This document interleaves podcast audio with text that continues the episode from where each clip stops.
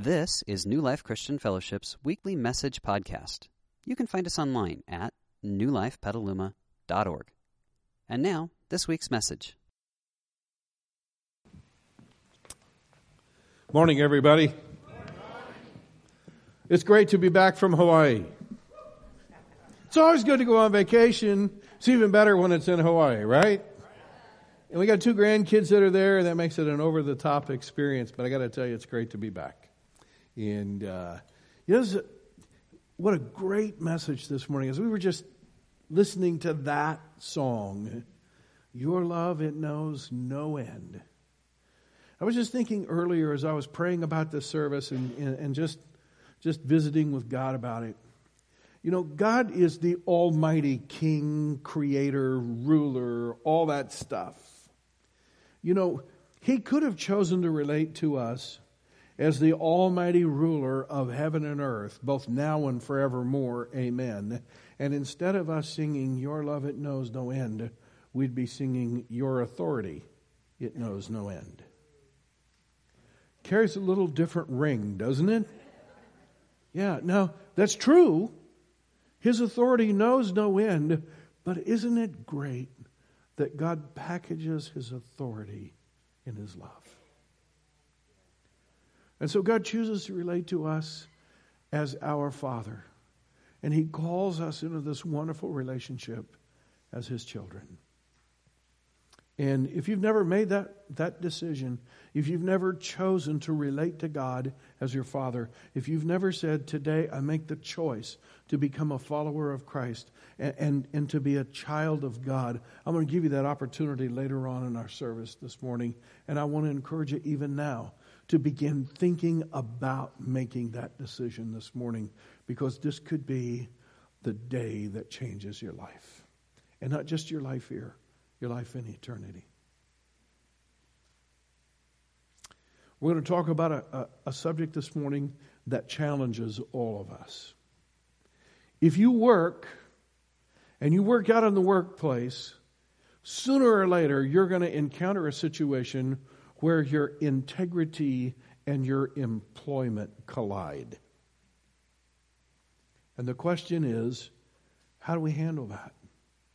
What needs to go on in our heart and in our mind so that when we encounter that situation, we have the right response, not only externally, but internally? That's a big, big deal. So we're going to take a look at that from Scripture. Right now, I just want you to join with me in a time of prayer.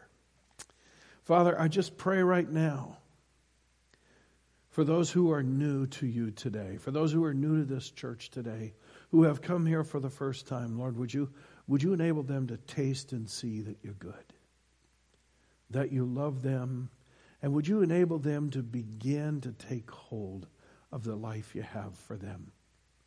And would you be with the rest of us who are here all the time? Would you help us to get a fresh taste of who you are? And would you help us to have uh, a fresh grasp on this life that you have for us?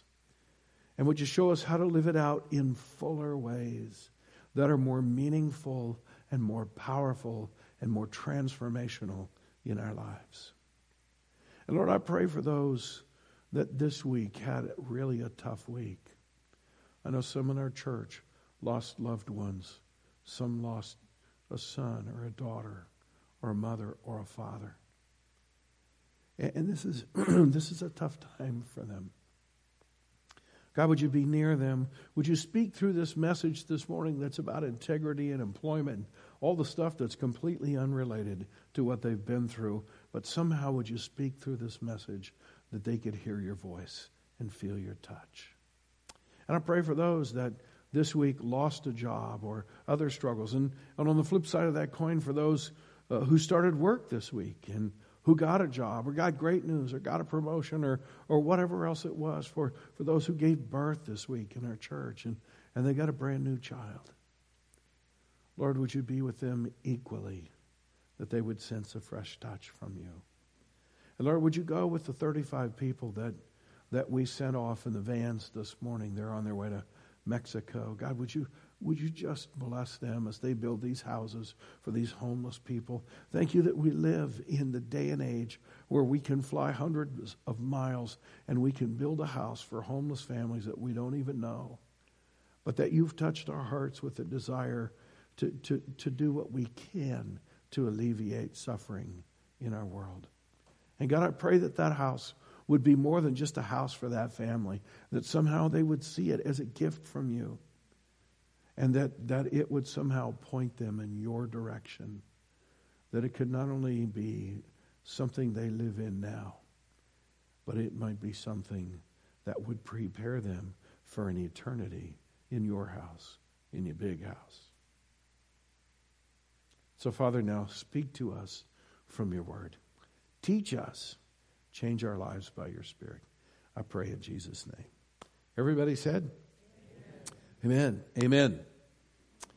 When integrity and employment collide. Let's get out our teaching notes from our programs and also take out the card that says connect card on one side and start here, especially for those of you who are new, you don't know that drill, but it's pretty easy. You just pull out that card. I'm going to walk you through later what to do with it. But um, this is how we learn, and this is how God speaks into our lives. So, Today we're talking about that, that moment in, in, in our employment when our boss asks us to do something we know we shouldn't do. I was sitting with a group of guys around the table, um, close friends of mine, and one of them said, You know what happened? The boss called me in this past week and he said, Look, we need some venture capital. We got to have some venture capital. So here's what I want you to do. I want you to take our financials and I want them to say this. And he said, I can't do that. That's not what our financials are. And he said, No, I want you to make our financials say this. And he said, With all due respect, sir, I can't do that. I don't do things that don't have integrity. That's why you hired me to be your chief financial officer, so you could trust what I say to you is true. And now you're asking me to lie. If I lie for you now, how will you ever trust me again? And he said, I still want you to do it. And he said, No, I can't do that. On top of that, I could go to jail for that. And he said, I still want you to do it. And he said, With all due respect, sir, here's what's going to happen. Number one, I won't do that. But you tell me if I don't do it, you're going to do it. So you're going to change the figures. Venture capital people are not dumb. You'll get your capital, they'll come in, they'll find out that you falsified the records, and they'll fire you. Sir, for your benefit, I beg you, don't do that. He fired him. Right there.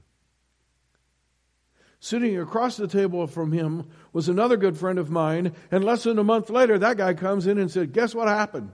He was a district manager for a large corporation, uh, and he had 13 different stores that he managed in Northern California. And they got a new CEO, and the new CEO came in and said, Here's what I've decided. I've decided we're paying our store managers and our department managers too much, but we can't fire them all, or we have lawsuits. So here's what I want you to do I want you to dog every store manager and every department manager, and I want you to nitpick at them until they get so miserable they quit, or you find something you can fire them for, and then we'll hire people back at cheaper wages.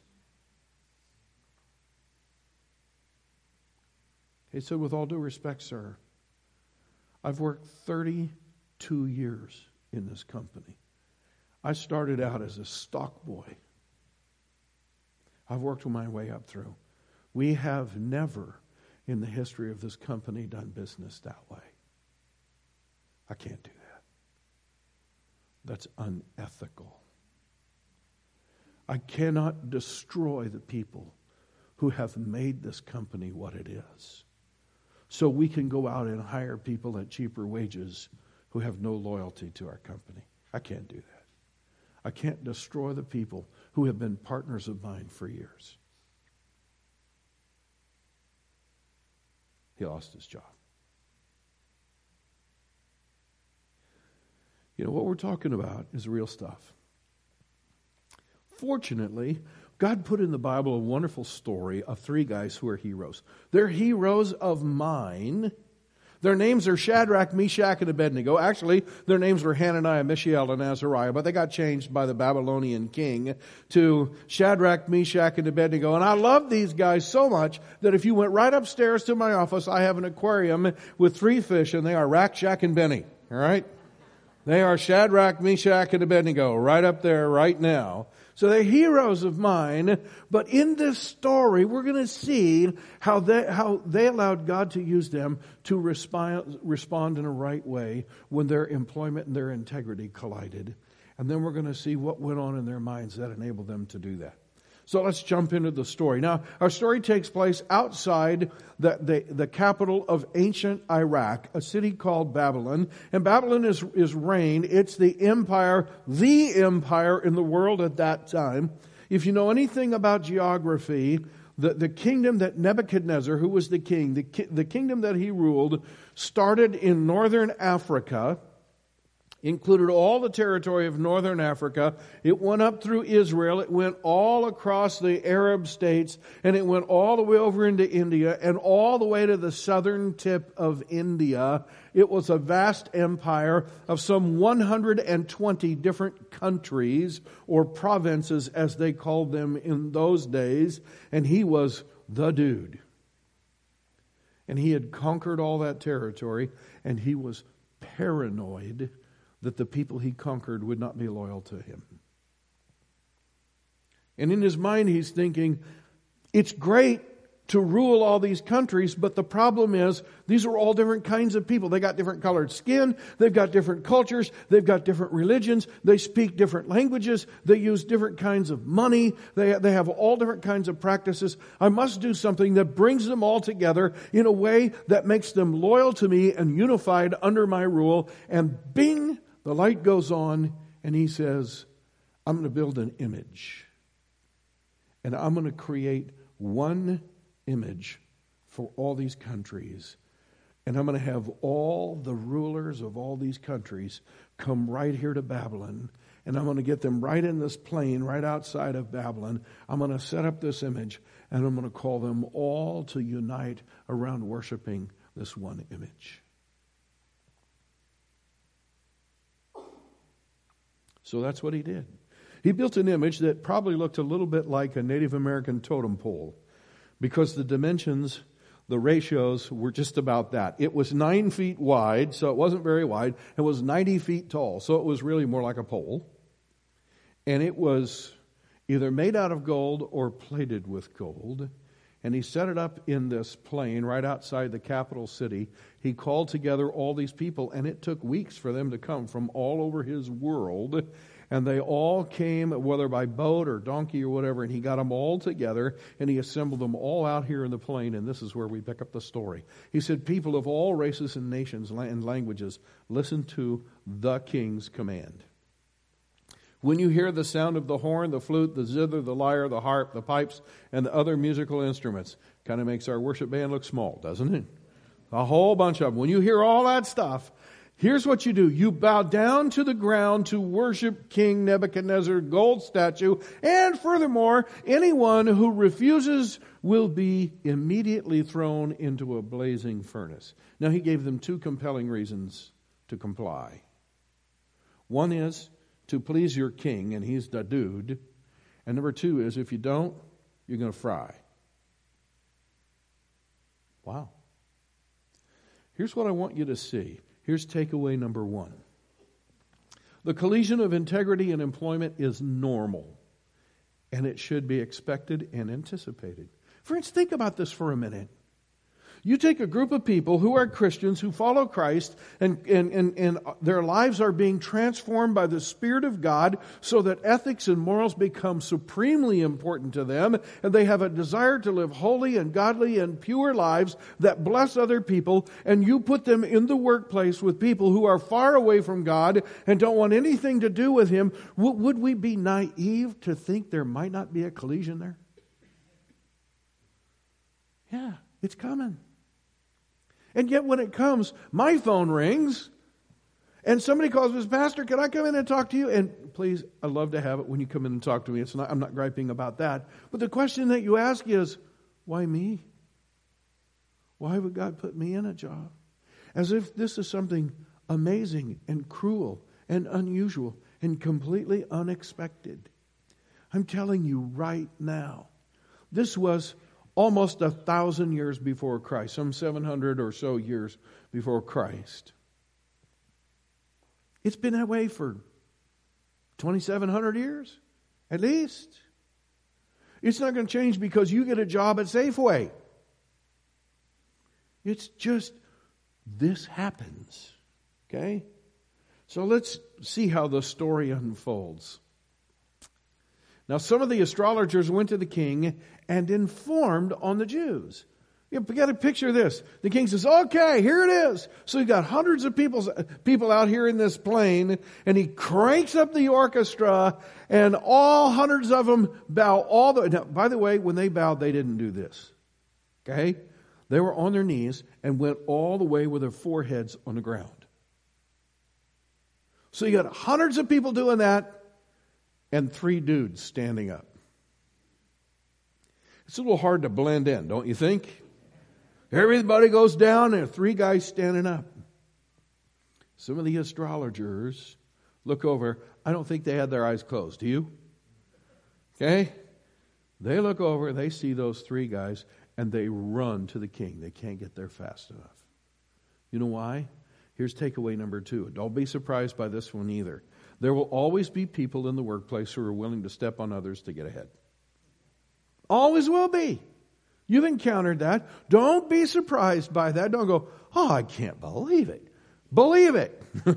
it happens all the time. Why? Because they see this as their opportunity to get ahead of you. They see this as their opportunity to kiss up to the boss. They see this as their opportunity to jump in to a point where they think you're going to be weak where they can be strong. And these guys went running up to the king, and, and they not only they not only informed on the Jews, they probably said to the king, you know, lots of people saw this, but they didn't they weren't loyal enough to you to come and tell you, but we are. We're your guys, not those three. Yeah. That's important. Now, I know in your notes, there's a thing after that that says key point. Just pass over that. That's in the wrong place in your notes. We're going to get to that in a minute. Let's check on the story and see how it goes. Nebuchadnezzar flew into a rage. And he ordered Shadrach, Meshach, and Abednego to be brought before him. And I didn't print out all the rest of what he said to them, but basically he screamed at them. And he said, What are you thinking? Do you know who I am? Do you know what I could do to you? Did you not hear what I said? What rank do you have in my kingdom? You want to lose that rank? Worse yet, you want to fry? Because I'm telling you this, when I crank up that music again, if you don't bow down, you're in big trouble. As the little song that I learned when I was a kid said like this tie them up and throw them in, these Hebrew boys are going to fry. Yeah. And that's what he threatened them with. Listen, don't be surprised by this. Here's our third big takeaway. Here it is the boss may misinterpret your, your integrity for insubordination. Most of the time, the boss is not going to look at you and say, Thank you for calling me on that. I so appreciate you stopping me from doing something unethical and immoral. It's why I value you as an employee. That's probably not going to happen. Okay? But neither is the boss going to look at you and say, You are a much better person than I am. You're much more righteous than I am. I'll tell you what. I'm going to fire you, but at least I'll respect you on the way out the door. Won't even say that. The boss is going to look at you, and the boss is going to say, You're standing between who I am and what I want. And you won't follow my directions. So I'm going to fire you for insubordination. You can have all the purest motives in the world, but most of the time that's going to be the outcome. I wish I could tell you at that moment that God would strike the boss with lightning and your job would be preserved and all the righteous people would be saved. But here's the deal if God did that, Aren't you glad that when you were a sinner, God didn't strike you with lightning before you got a chance to see it right? That's why God's not in the business of striking people with lightning. He's in the business with, of loving people, even sometimes when those people do terrible things. And that would include you, and that would include me, who have all done some terrible things in our life. So there they were. The king was mad. The boss had misinterpreted their integrity for insubordination. It was a tough deal. Here's the key issue, and you're going to see it unfold as I read this next as I read this next thing. And that is when everything is on the line. Do you and I believe God enough to trust him in that moment? When it's all on the line, not just a little thing, a big thing. When your life is on the line, do you believe God enough to follow him? Or will you compromise and cave? Now, notice how Shadrach, Meshach, and Abednego handled it. They said, Nebuchadnezzar, we do not need to defend ourselves before you. If we are thrown into that blazing furnace, the God whom we serve is able to save us. Think about that for a minute. Whoa, call a timeout. Pull over to the side of the road and think about that. Do you think they built a fire and jumped in just to test and see if God could do that? How did they know God could save them? Had they ever seen God save anybody from a fire? No. You know, the deal with trusting God is trusting God to make good on His promise, even if you've never seen anyone go through what you're going through. Man, I hope you get that. Because, friends, you can't live long enough to see people go through everything you're going to go through. What you're going to have to learn how to do, and the great thing about God is God says, Look, I am faithful. And the word faithful means I do it every time. Got it? God has a plan for your life. Not 90% of the time, not 95% of the time, not even 99% of the time. What percent of the time does God have a plan for your life? What do you think? A hundred percent. He makes good every time. That's the reason I can stand here and, and, and, and declare his promises to you and, and not feel like you're going to come back on me because I, because I know God will come through every time. He doesn't always come through the way you want him to come through. Okay? Now, notice as they continue to reply, He will rescue us from your power. That doesn't mean that God was going to take him out of the furnace. You know what that meant? It meant that if you throw us in that furnace and, and God doesn't choose to spare our lives, He's going to take us to heaven. Are we going to be out of your power when He takes us to heaven? What do you think? Yep. And if He decides to rescue us from the fire and make the fire where it doesn't burn us up and we walk out, are we going to be out from underneath your power? Yep. Either way, you will not have power over us. But notice, they get a little more detailed. But even if he doesn't, we want to make it clear to you Your Majesty, they weren't insubordinate, they were subordinate, that we will never serve your gods or worship the gold statue you have set up. Just to be clear. Why? Because these men were Jews. They knew the Ten Commandments. The Ten Commandments had been given to them by God. Commandment number one you will worship the Lord your God, and He's the only one you'll serve. And that means you don't bow down to a statue that's 90 feet tall in the plains of Babylon. Number two, you will not set up any graven image. You will not make an idol. That's an idol. We don't do either one of those, King. And no matter what you do to us, we will never cave on that issue.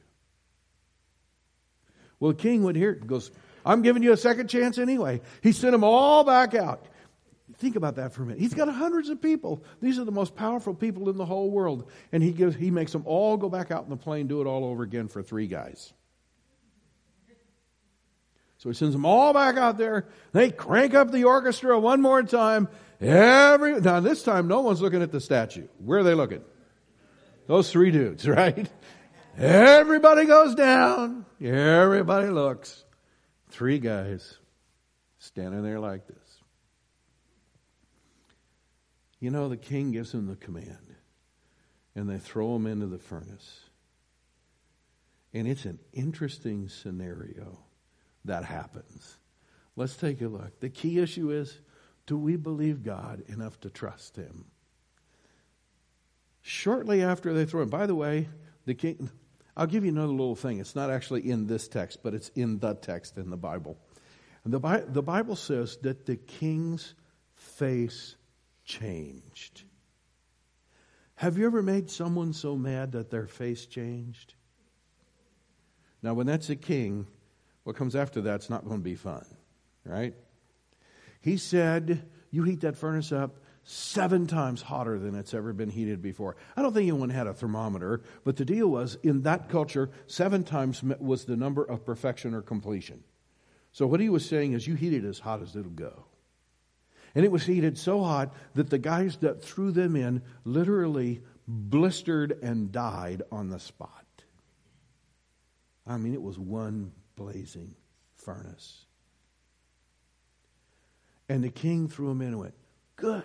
And the king thinks he's got a moral victory because why? What better thing could you get to put fear in all the rulers of all your provinces than to throw the only three insubordinate guys in that furnace? Would that teach all the other 117 of them a lesson? Of course. The king thinks it's great until some dude in the crowd raises his hand. Yes, sir. How may I help you? Look. What do you mean, look? He says, Count them. The king turns around, looks in the furnace. He goes, How many guys we throw in there? Three. There's four in there. And he takes another look and he goes, That fourth guy looks different. In fact, this is the only way the king knew how to describe it. He looks like a son of the gods. There's somebody different. There's something different about that fourth guy. We know it was actually the son of the one God. And now the, the Bible says, remember the thing that says that the king's face changed? Well, it now sunk to his knees. Because the Bible says his knees began to shake. Dude was scared. And he said, Come on out. And this is, kid you not, somebody, I happen to think it was the king, went up to those guys, went, and smelled them. Because here's what the Bible says they didn't even smell like smoke. I got to pull over the side and say, when you walk with God and you do what's right, when the dust is cleared and the flames are gone, you won't even smell like smoke. Is that cool? That's awesome. I want to live my life so that I don't even smell like smoke. Well, they didn't. Now, notice what happens. Then the king promoted Shadrach, Meshach, and Abednego to even higher positions in the province of Babylon. I want you to think with me for a minute because the takeaway is this the big takeaway is the life God has for us is always better, always better than anything we could choose on our own. Let's just suppose for a minute Shadrach, Meshach, and Abednego had caved. So they cave. And on that second go around, they bow down with everybody else. The king pats them on the back and says, That's my boys. They go back to their job in Babylon. They got the same job they've had. Their position is secure. They don't have to go home and tell their wife they got canned or they got fired. They don't have to tell their kids, you need to pray for daddy. Daddy's looking for a new job. You know, they don't get thrown into the fiery furnace. And you and I never hear their story because it wouldn't be in the Bible, correct? They would have just caved. But you know what they wouldn't have known? They would never have known that they walked away from a promotion that God had waiting for them. Then I missed it. When I read that story, it, it caused me to think I wonder what promotions and blessings I have forfeited in my life because of some choice that I made that was a compromise to some temptation. You know, we talk about taking hold of the life that God has for us. Friends, I, I just want to tell you, you cannot get a better life than the life God has for you. There is no better life. It's the apex. And to whatever degree you compromise, and to whatever degree you walk against what God is calling you to do, and to whatever degree you disobey God's commands, He doesn't put a curse on you. You just miss out. These guys would have walked away from a promotion and never known it. Now, here's the really big, big lesson, okay? Because the title of our sermon series is Take This Job and what's the rest of it? And, all right, here you go. If you want, and we'll go back to that key point. If you want to love your job, never compromise your integrity in any way for it. Got it? If you want to love your job, never compromise your integrity in any way for it because the moment you do, now you have a tainted job. And the moment you do, the pressure that you gave into will come back again in a different form and probably bigger. And then the question is, when are you going to draw the line? Or are you just going to keep doing compromise after compromise after compromise after compromise until you hate your job because it's so counter to who you're supposed to be as a person? But if you don't compromise the first time, then there will never be a second time. Either the job falls in line with what it should be, or God takes you to a job where you don't have to. But if you want to love your job, never compromise in any way for it. To keep it, or to get a promotion, or in any other thing. It, it's what God would tell you. It's the best thing I can tell you in terms of loving your job.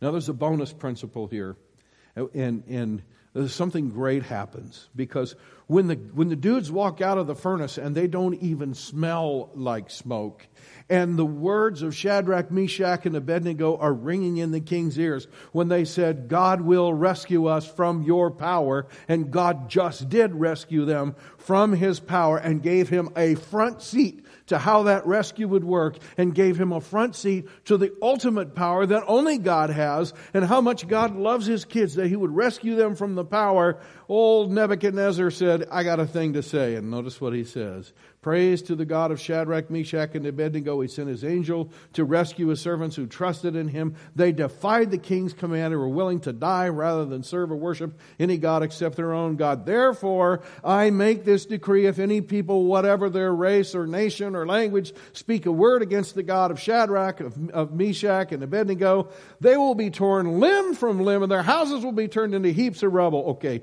he's still a ruthless king, right?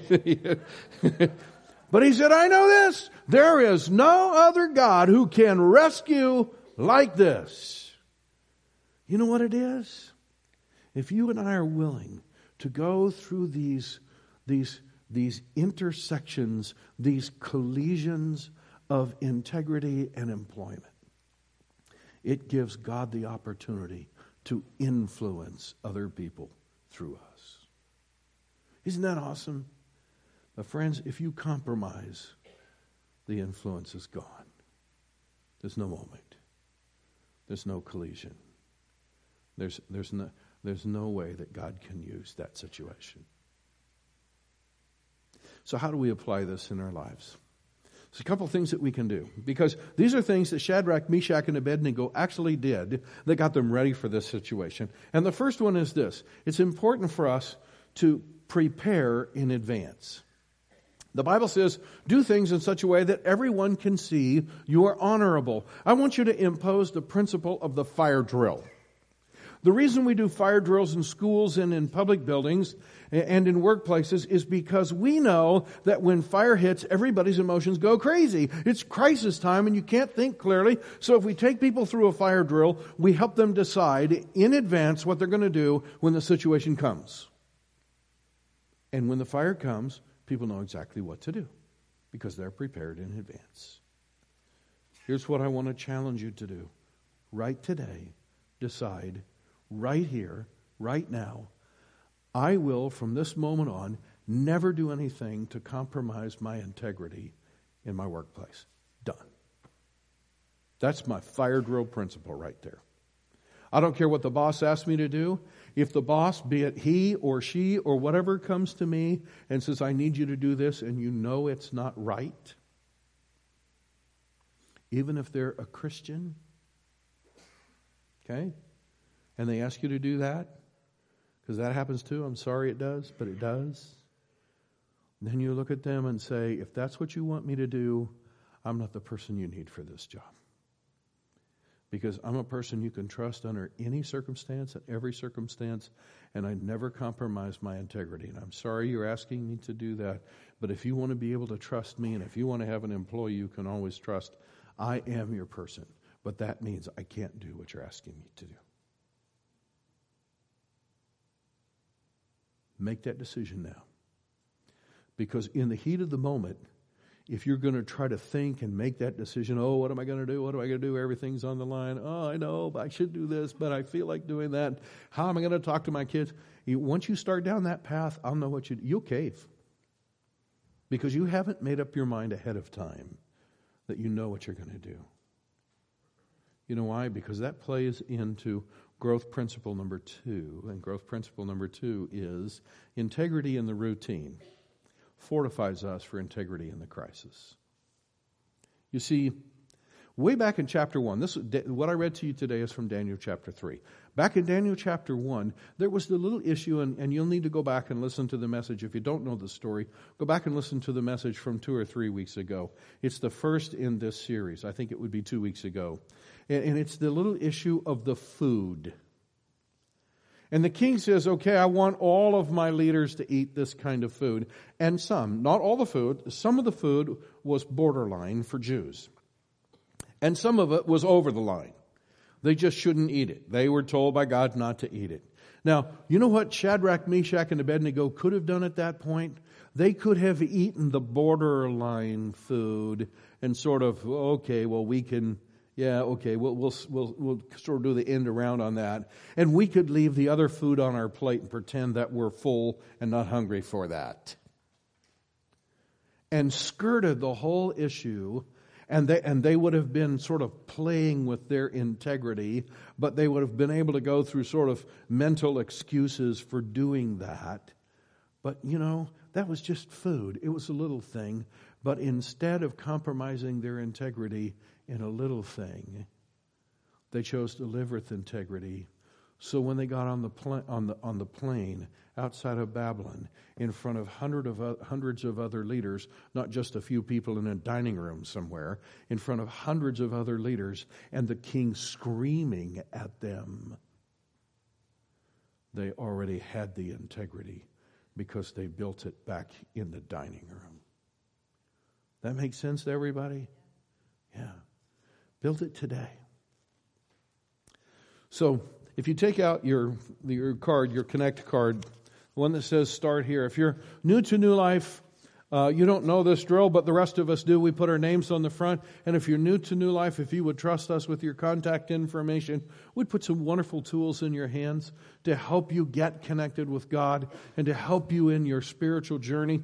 If you'll do that, and then on the backside, there are three ways for us to apply this that are directly related to what I just said to you. And the first one is deciding to become a Christian today. I said that to you earlier before I prayed, and I said it to you in the middle of the message. The greatest decision that you could make, it will change your life like no other decision, is deciding, I am going to follow Christ because I believe His way of living is better than anything I can manufacture on my own. And besides that, I recognize that He paid the penalty for my sin so I could be forgiven before God. And I'm taking him up on that deal. Boy, if you haven't made that decision, I want you to make it today. God wants you to make it today. And that's the offer he's going to make. And, and, and, it starts by checking on that card that you're deciding to become a Christian today. And I'll call you on the phone, and we'll either meet together or I'll do it with you over the phone. But I will lead you through the process of, of, of giving your heart and life to God and becoming a follower of His. Okay? Secondly, deciding today to always have a no integrity compromised response at work. Boy, I'm, I'm, i just want to encourage all of us. Don't check that because the pastor wants you to check it. That means you caved into me, all right? That's not what this is about, okay? But if you're ready to make the decision that no, from this day forward, I'm not, I want to love my job. I'm never going to compromise my integrity in any way for it. Then check that box, make that decision, do the fire drill thing, get yourself prepared in advance. And then last of all, inventory your life because it's really easy to have unnoticed little corners of compromise in your life. And one of the things that God would want you to do, and one of the things that would help you in your integrity, is to take a, an inventory and say, Oh God, would you show me, God, what those little corners of compromise are? Because I want to get those right so that even in my life, there's no integrity compromised. Let's pray. Father, I pray for my friends right now. First of all, God, I pray for those that right now are making the decision to follow you. I pray for them as you speak to them in their heart that they would have the courage to check that on the card and we'd have a great time together uh, as, as, as I walk them through that simple yet life changing and eternity changing decision. Father, would you just work in their lives right now? And I pray for the rest of us. I pray that you would give us courage right here, right now, to decide from this day forward, I'm not compromising again. That I'm going to be a, a, a woman of integrity. I'm going to be a man of integrity. So that from this day forward, people can trust what I do, they can trust what I say, and they will know that I will never cheat, I will never cave in, I will, I will never pad the figures, I will, I will never in any way deceive in any way because I have a no integrity compromise position at work and in life. And then, Lord, would you reveal to us those areas that we're not even aware of, maybe even blind spots? Would you bring our wife or our husband or somebody into our life that would point that out? And would you help us not to be like the king and get mad about that? But would you help us just to embrace that and recognize that that's you at work in our life, helping us become all that you can make us? I pray it in Jesus' name. Amen. We hope you enjoyed this week's message. You can find more information about New Life, including contact information, at newlifepetaluma.org. Thanks for listening.